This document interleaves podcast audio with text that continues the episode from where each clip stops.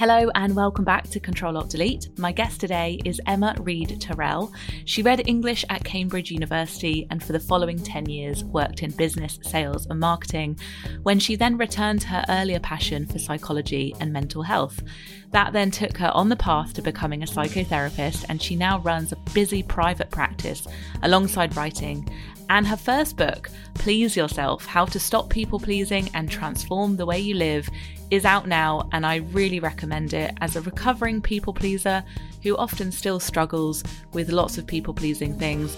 I absolutely loved talking to her about the book, about the themes in the book, and it will help you get better at being disliked. It will help you speak up, set boundaries, re establish friendships, re establish boundaries with family members. It's all about helping you grow instead of staying small. And the book is really practical, really helpful, and it's going to stay on my bookshelf for a very, very long time. I love this conversation and I hope you enjoy it.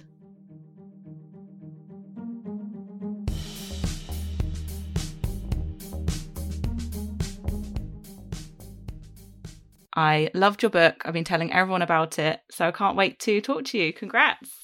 Thank you so much. Thank you for having me and for for saying all the lovely things you said about the book. I really appreciate it. You're welcome. I'm a recovering people pleaser. So before we get into the book, I was actually reading your bio the other day and I and I saw that you made a career pivot from working in business and mm. marketing into what you're doing now, what you're passionate about, mm. what you're amazing at. It's quite interesting when people make big decisions like that because there is an element of pleasing yourself, isn't there? Absolutely. And I think I went from the kind of the archetypal pleasing others role because I started out in sales and you know I was kind of taught to use my my kind of wiles and my wits to organize other people's reactions and make sales and actually for me in a way that was kind of it focused it so sharply I actually kind of ended up in a situation where at one point I was selling well, I was selling perfume, and it dawned on me that really I was selling a lot of smelly water in a bottle.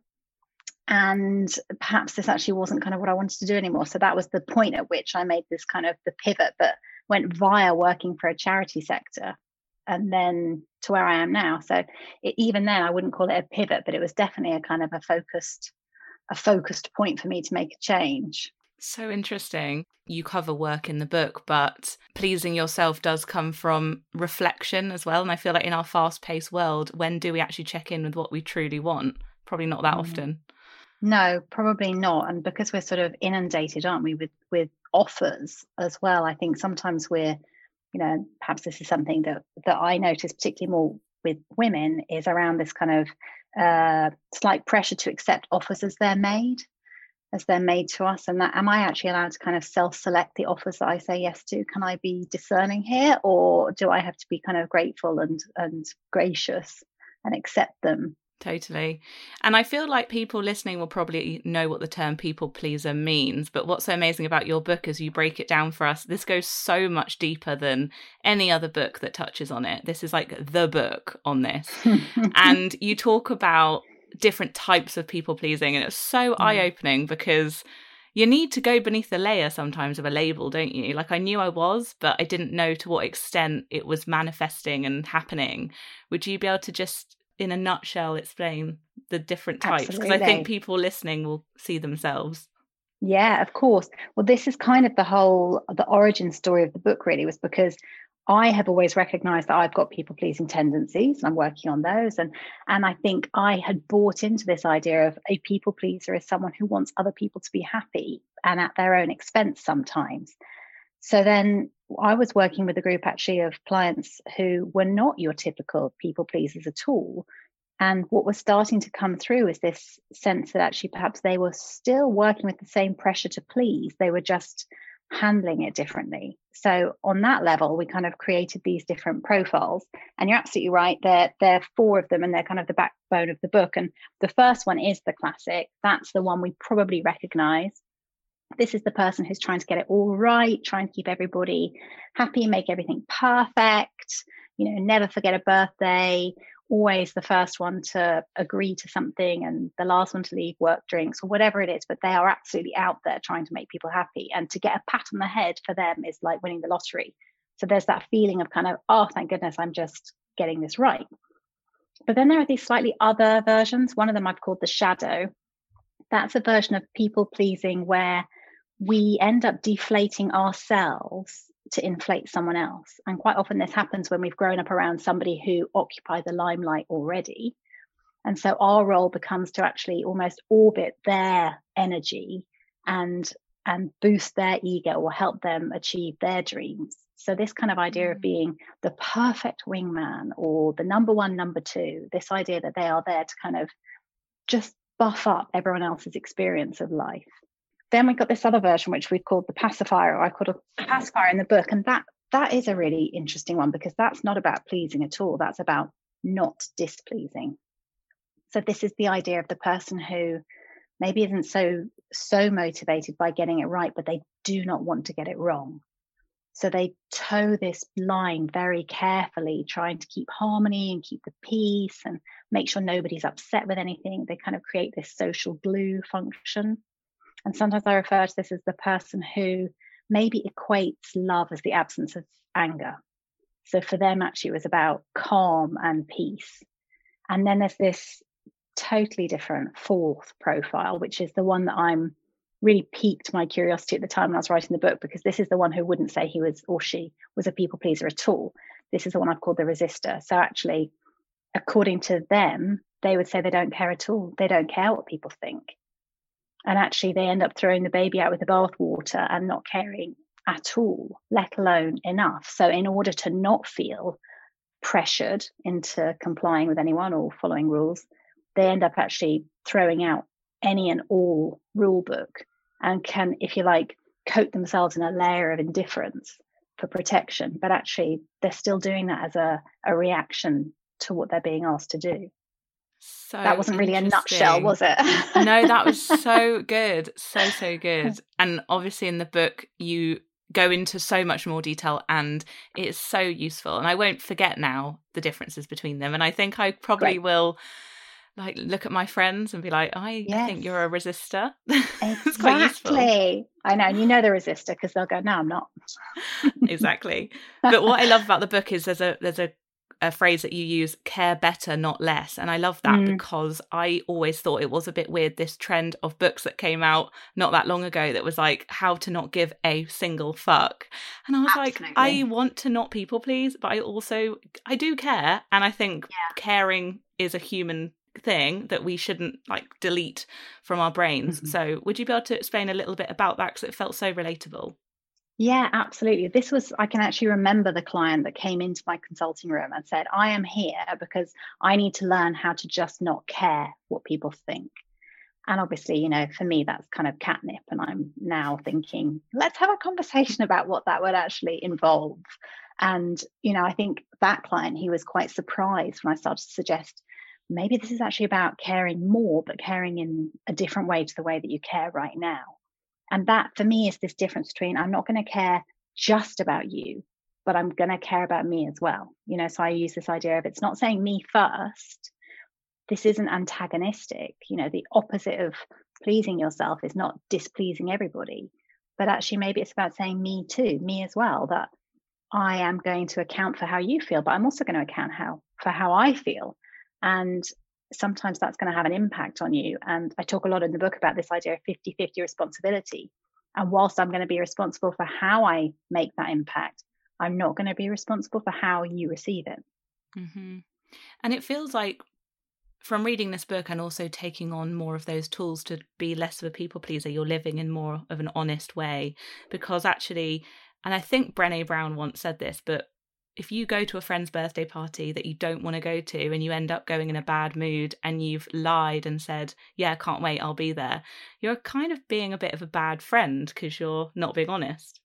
Totally. Yeah, I have a, a, a, bit of a bugbear with that actually. This idea that sometimes we notice, you know, we probably all know someone who who gives and gives and gives and gives until they can't give anymore and then they feel resentful or there's a kind of a, a, a kick that follows and actually, at that point, sometimes we don't notice until we get the kick that this person had been almost laying down foundations to please us. And when we don't then kind of fulfill our end of the bargain, which we might not even know about, suddenly that's that's on us. So I'm always really alert to that sense of people who are pleasing for what comes back in return. And a lot of this stuff isn't conscious. A lot of this stuff is because maybe those people were never invited to actually say no thanks, I don't want to come to the party.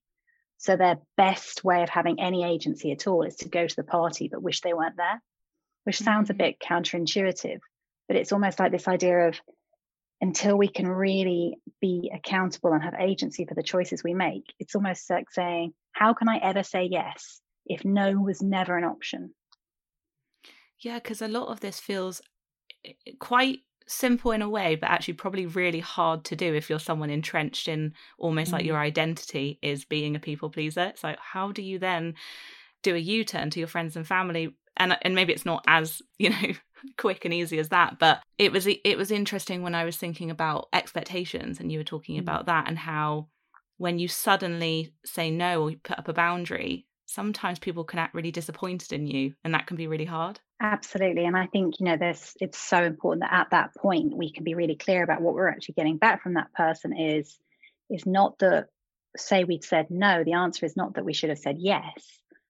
But actually maybe what we're hearing from that person is I'm no longer happy that you're not doing it my way anymore. And when we can hear it for what for what it is, well that doesn't sound like a reason to go back to doing things exactly the way they wanted. Yeah, and I, I always think, imagine if someone kind of said behind your back, "Oh, they always say yes. Ask them." Yeah. And then suddenly that shock of when someone says, "Actually, no, I can't." It, I think it exposes the people that maybe were taking advantage a little bit as well.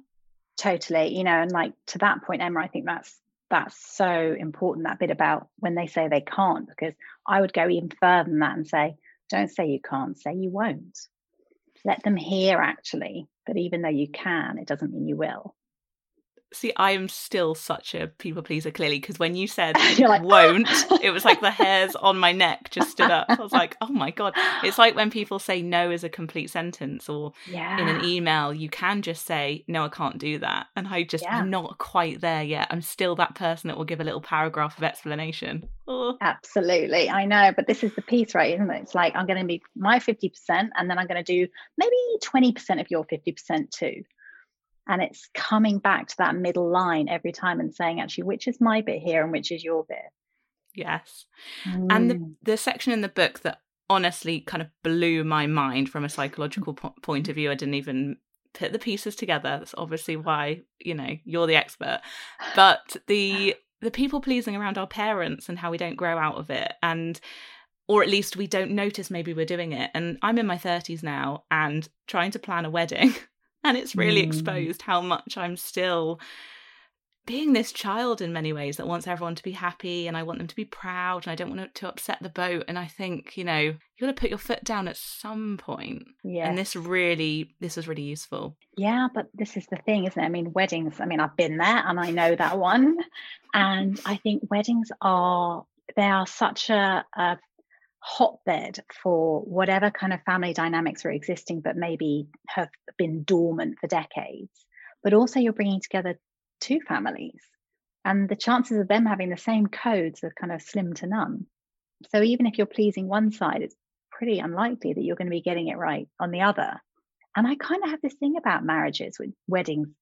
Aren't we launching a new family here? Isn't this the beginning of a brand new rule book? And yet here i am trying to kind of drag these old rules along with me you know and this piece of actually feeling like i talked a bit about in the book actually this idea of being rather than the guest of honor you're the kind of chief party planner or you know far from being the the bride somehow you're the host.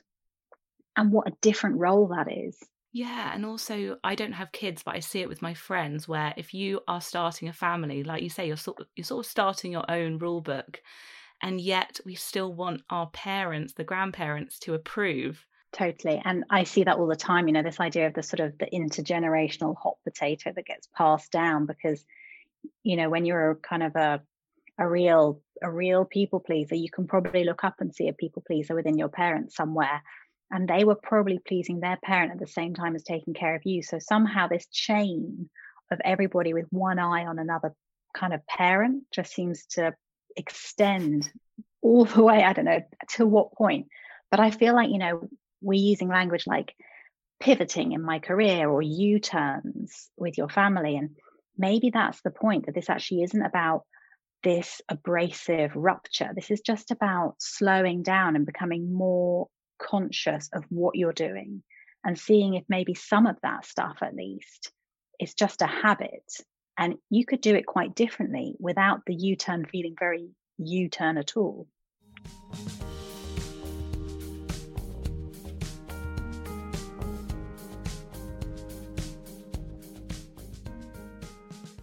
Yeah, that's such good advice. We sometimes try on new hats, don't we? Especially if you've just read a self help book. It's like, I'm going to do this now. But actually, like you say, it's small steps and day to day to yeah. build your solid, solid growth.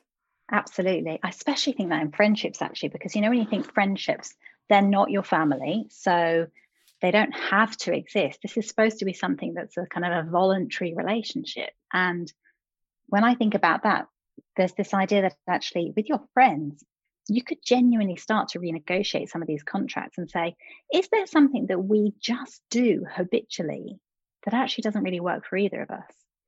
So when I think about kind of my relationship with my best friend, we really worked out a long time ago now that there are certain things that we love to do together that aren't necessarily particularly socially acceptable for friends who haven't seen each other to get together and do. So we'll quite often go weeks, if not months, without seeing each other, get together and sit on the sofa and watch reality TV and share maybe 12 words.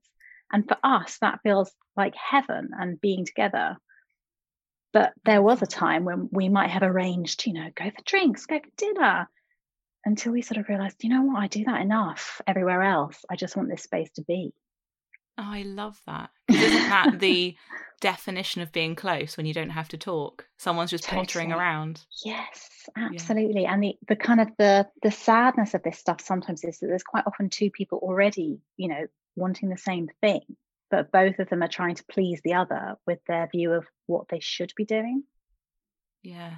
And maybe this is a whole different topic that I might have to do a whole different podcast with you on. But yeah. I, I do find it interesting with friendship that it's hard to negotiate things because there's no rule book on how to do that even. Like in a romantic relationship, you can say, where do we stand or what's yeah. going on. With a friend, I feel like I don't know why, but that makes me feel so awkward. Yes, you're right, because there isn't a framework, you know. So that's one of the things, isn't it? In a romantic relationship, there are you know, to a greater or lesser extent, rules. And at work, you probably have a contract. But in your friendships, actually, it's all up for grabs. It's all negotiable.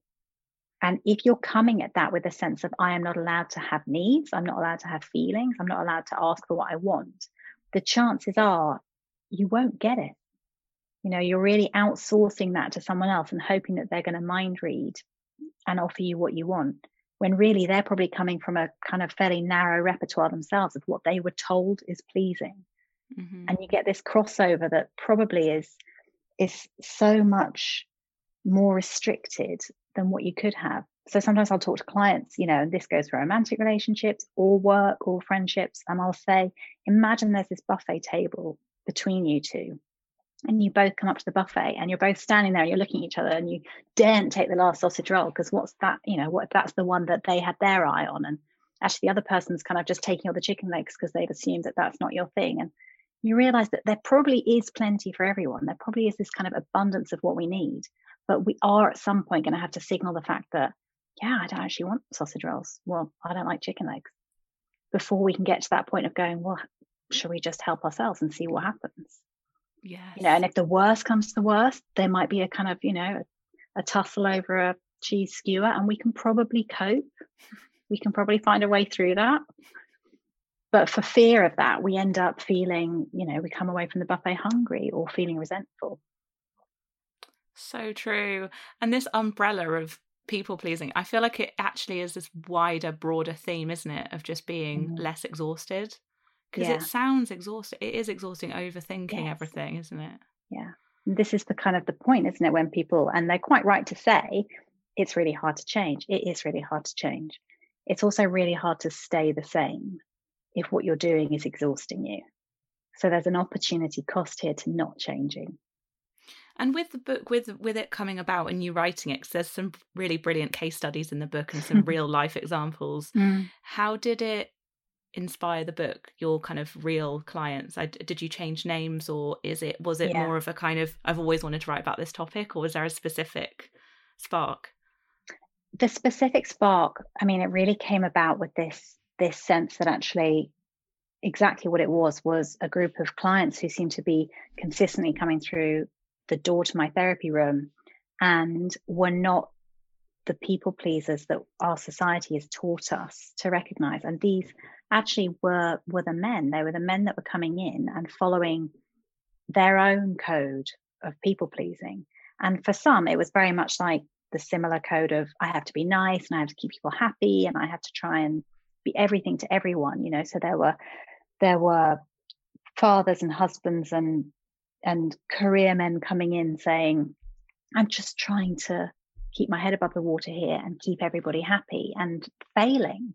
And actually what I was seeing in the failing was anxiety, was depression, but actually was some really self-destructive behavior. So suddenly this view of people pleasing as being kind of niceness, benign, being too kind, being too easygoing, it looked really different. It looked damaging and dangerous, and not only for those individuals, but for the individuals around them as well. So I started to see this kind of slightly different type of pleaser come in. And when I was working with them, there weren't necessarily individuals that stood out, but the themes were coming through loud and clear that actually this was a really big problem and one that needed attention and not just to be kind of dismissed with this sort of flippancy of, you know, take more me time. Yes, because I have to admit, and maybe this is, you know, such a generalization that I don't know where it came from, but I did think Mhm. people pleasing was a kind of more of a female problem. Maybe I've been told that a lot, that we say sorry too much in emails. This is so much deeper than that. And so glad you spoke about men in that way, you know. Yeah, yeah. And of course, that bit might look different. Maybe if we were to make generalizations here, and of course, you know, they're limited, but maybe the same problem isn't there of, of saying sorry. But maybe there is something else that that stereotypical man has to do to please according to his code, which is really disadvantaging him. And for some of the men that I was working with, it was this absolute, they were forbidden from feeling. And as a result of that, this wasn't conscious, but I could hear that they were trying to think their way through every problem. They were trying to solution every situation in their relationships. They were trying to lead with bravado or or a sense of of confidence that was not there. And this was absolutely belying that sense of anxiety that they were carrying underneath. So it can look different, but it felt like it was the same relationship with pressures to please some kind of authority. Which, as we know, stems into like huge, huge ramifications for mental health amongst men. And I feel Massive. like, I don't know if we've even started really peeling back the layers on that. It, it feels like No. it's so, we're like the top of the iceberg with some of that, the conversations around that. Yeah, absolutely. And I think part of this is that sense of, you know, I can remember a client saying to me, you know, it's made such progress. And actually, he was talking about how he'd be with a group of friends and they'd be in the pub and they'd be chatting with each other. And he said, We're actually talking about mental health now when we're sitting in the pub. And then he kind of smiled because he realized actually we're talking about it, but we're talking about what we think about it. We're certainly not talking about what we feel about it yet. So it's that kind of on the cusp of are we really going to start showing up and talking about how we feel, particularly when it comes to male friendships? You know, we've touched on female friendships maybe, but actually, I think that for for many men, there is a, a level of friendship that they can't reach until they can show up with feelings. And that can leave them quite untethered in times of crisis. Totally. And maybe they'll have to watch reality TV and have some wine. For sure. but I was also thinking about your book in the context of where we are right now. And I don't know when people Mm. will be listening to this episode, maybe, t you know, this week or in the future, but Mm. we're in this time of a weird time where we're kind of about to maybe go back out into the world, back into society. And that is going to look different for a lot of people. And, you know, the people that are booking like the pub night out, and there's Yeah. probably a lot of people sat at home going, oh, I don't know if that's me anymore, or I'm a bit Yeah. wary of that. So I don't know. Did you did you have that in mind recently? I don't. It just feels so timely. This book as well. Completely. I've, I've been having conversations with clients recently about this idea that actually somehow it feels a bit like over the last year, each one of us put our life on pause. But maybe we haven't noticed yet that everybody else's life has changed in the meantime. So we're almost expecting to be able to unpause and choose what we pick up and don't pick up anymore. That's fine. But we're maybe not recognizing that actually what's available will look very different as well. Maybe all of us are going to come back and realize that everything's different. So I've kind of been having this conversation with people about like intersections of weirdness, which is really not a very psychological term, but that idea that actually whatever has come up for me over the last year and whatever then has come up for you over the last year, when we come back together and we bring those, the relationship between us will will be different by default. We are different. And maybe actually some of us will find that out and that might be more surprising than we thought. Yeah. God, that's so fascinating that you could meet up with a friend you haven't seen for a year and you are renegotiating what that means, or you might be surprised by a decision they made because you weren't in the loop. Or, I mean, I even texted someone the other day that I thought, great, um, I'm moving to near where she lives. And she was like, oh, I've just moved. And I was like, but I thought, I literally thought it was a pause and press play, but so much. And that's a really random small example, but things have changed and people Yeah. might have moved on in many ways as well. Exactly that. I think that there has been a lot of moving on happening while we might not have noticed. So somehow we're going to have to be open to that. That's not necessarily a bad thing. But I guess, you know, if we think about how this links with people pleasing, a lot of people pleasing behavior, in my opinion, comes from a fear of loss that I don't want to lose this relationship. Actually, I might not even really examine whether or not it's a relationship that's good for me or not. I just don't want to lose it. And we have that kind of loss that's sort of around us in the ether right now. We're going to come out of lockdown, we're going to re enter some sort of new normal or whatever we're going to call it. There will be loss, and it won't necessarily be the loss that we're anticipating. I think that'd be really tough. Yeah, definitely. And also, maybe there's some weird silver linings as well amongst all of this, in that I was looking back at a photo of me from a year and a half ago, and I sort of looked at the photo and thought, I'm kind of glad I'm not her anymore. and I know Mm, that sounds really weird. I think that that makes perfect sense to me. And I feel the same. I feel like there's been almost like a changing rooms moment where actually you can look back a year now and see things in such stark contrast that we can make some of those evaluations and go, huh, turns out I don't miss that bit.